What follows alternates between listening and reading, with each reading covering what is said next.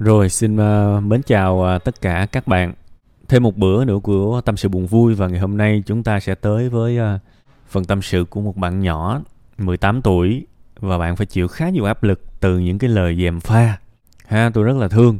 Đầu tiên á, tôi phải nói rõ với bạn ngay từ đầu những cái sự dèm pha với cuộc sống của bạn chỉ xảy ra ở một cái quy mô nhỏ và nó không nói lên một cái chân lý hay là một cái quy luật nào cả ở đây, trong cái group này, có thể sẽ có vài ngàn người đọc được cái cái lời tâm sự của bạn.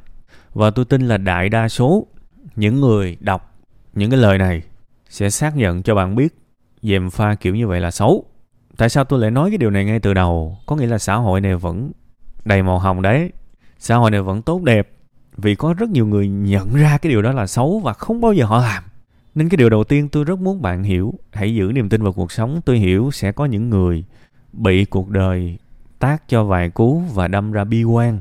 Sau này ra đời sẽ nhìn mọi người đều là những kẻ xấu xa như thế. Không nên. Ngày hôm nay tôi sẽ làm cái demo cho bạn xem. Tôi nghĩ cái chuyện đó là xấu đó, và tôi tin là có rất nhiều người cũng nghĩ cái chuyện đó là xấu. Tôi sẽ không bao giờ làm cái việc đó với người xung quanh của mình bằng cái việc dèm pha thì tôi tin trong cái group này cũng có vô vàng người cũng sẽ không làm như vậy. Nên hãy giữ vững niềm tin vào cuộc sống nha. Đó là cái bước số 1 nếu tôi là bạn, tôi sẽ làm. Ha, còn cái thứ hai, nếu tôi là bạn, tôi sẽ dừng chia sẻ lại với những người đã phản bội mình.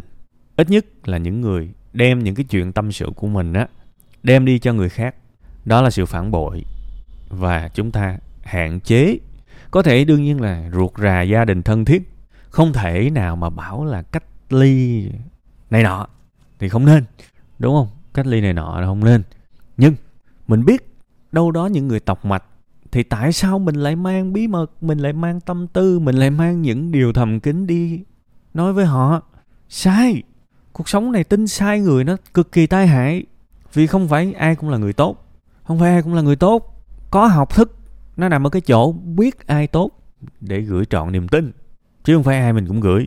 Nên, nếu tôi là bạn, ai tọc mạch và phản bội phản bội mình, thì mình hạn chế chia sẻ với những người khác, ví dụ bản thân tôi.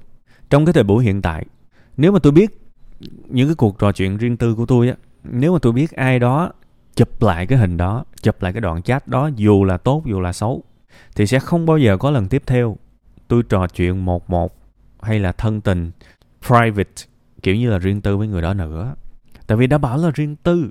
Dù nói về câu chuyện gì trên đời, thì khi mà người ta mở lòng có nghĩa là người ta tin tưởng cái người đối diện. Thế mà cái người đối diện mà dám mà capture, chụp lại cái màn hình và share cho một cái nhóm nào đó thì đừng chơi với người đó. Đó là quan điểm của tôi. Đó là một người bạn nguy hiểm, dù cho mục đích của họ là cái gì. Ha, tôi tôi tôi nhận được rất nhiều những cái lời tâm sự từ những bạn nhân viên văn phòng và đôi khi có những bạn nó sốc và rơi vào trầm cảm nặng luôn á, vì có những cái lời mà chia sẻ tâm sự của mấy bạn đó, được chụp hình lại và và và đưa vào một cái nhóm kính nào đó để mà tất cả mọi người cùng make fun, cùng vui vẻ với cái đó. Đó là tội ác. Đừng bao giờ chơi với những người như vậy. Tại sao tại sao chúng ta có thể mất hai tiếng đồng hồ để lựa một cái áo để đi đám cưới? Chúng ta mất cả buổi để lựa cái điện thoại, để lựa một cuốn sổ, lựa một cây viết, lựa một đôi giày mà chúng ta lại cẩu thả với việc lựa một người bạn. Bạn không nhất thiết phải chơi với tất cả mọi người trên đời. Bạn hãy chơi với một số ít những người tử tế. Thế là xong, chấm hết. Nha. Với bạn bè ở ngoài thì phải rắn rõ như vậy. Đó là quan điểm của tôi còn với người trong gia đình. Biết ai đó không đáng tin cậy thì hạn chế chia sẻ với họ những điều thầm kín. Mình có thể nói về những chuyện bâng quơ, những chuyện không hại ai, những chuyện bình thường, đại khái. Nhưng đừng nói những chuyện sâu hơn. Cái thứ ba, nếu giả sử bạn biết bạn sai thì bạn nên xin lỗi, đồng ý. Chuyện nào ra chuyện đó, người khác có thể gây hại cho mình, đó là một chuyện. Nhưng mình có lỗi với ai đó, hãy xin lỗi. Vậy thôi. Và xin lỗi hay xin lỗi chân thành. Ha xin lỗi chân thành có nghĩa là xin lỗi là một dạng xin lỗi. Đừng mong cầu ai đó tha lỗi cho mình. Đừng mong cầu ai đó sẽ nói một cái điều gì đó dễ nghe ngược lại. Xin lỗi là xin lỗi.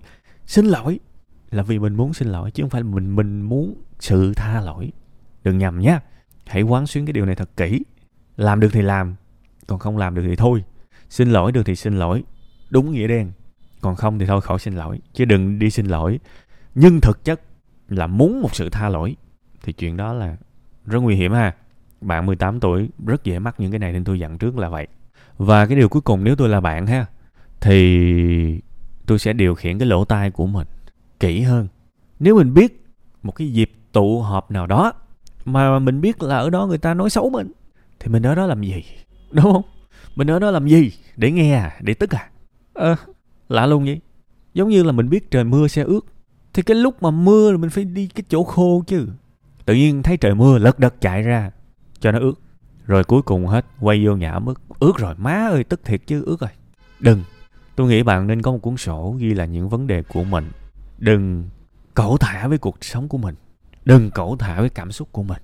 Ghi lại hết những chuyện, những lý do, những nguyên nhân làm mình khổ và chặn là cái sự khổ đó. Nếu tôi là bạn thì cái cuốn sổ của tôi là ghi liền luôn cái điều đầu tiên á. Biết là tụ, người ta tụ họp, người ta nói xấu về mình thì mình không tới đó. Mình tới những cái nơi lạc quan hơn. Còn không thì mình cách ra xíu. Bạn hiểu ý không? Giống như bây giờ có cái cục cục lửa. Lấy thêm một ví dụ, tượng hình nữa. Có một cục lửa, biết nó nóng mà còn ráng bốc vào rồi sau đó than phỏng là không nên bạn đang chưa thương bạn. Bạn đang chưa thương bạn. Bạn đang có một cái mãnh lực muốn điều khiển hành vi của người khác để họ tốt hơn trong mắt bạn. Quên đi, họ sẽ luôn như thế. Chỉ có duy nhất một người thay đổi thôi là bạn. Bạn thay đổi được cũng được thôi. Thế giới không có việc gì thay đổi vì bạn cả. Thế thì bạn phải khôn ngoan hơn để ra những cái quyết định ít tổn thương nhất cho mình. Thiệt. Và bạn thấy cuộc sống này, bạn thấy trưởng thành nó cực không? Đó là lý do mà ai lớn lên cũng muốn quay trở lại làm con nít hết trưởng thành cực quá.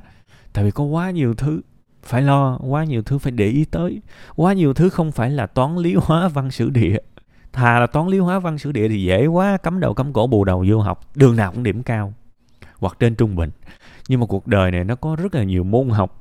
Cái môn ứng xử với sự dèm pha, cái môn quản lý cảm xúc của bản thân, cái môn không sân si, cái môn chọn bạn mà chơi, ai dạy.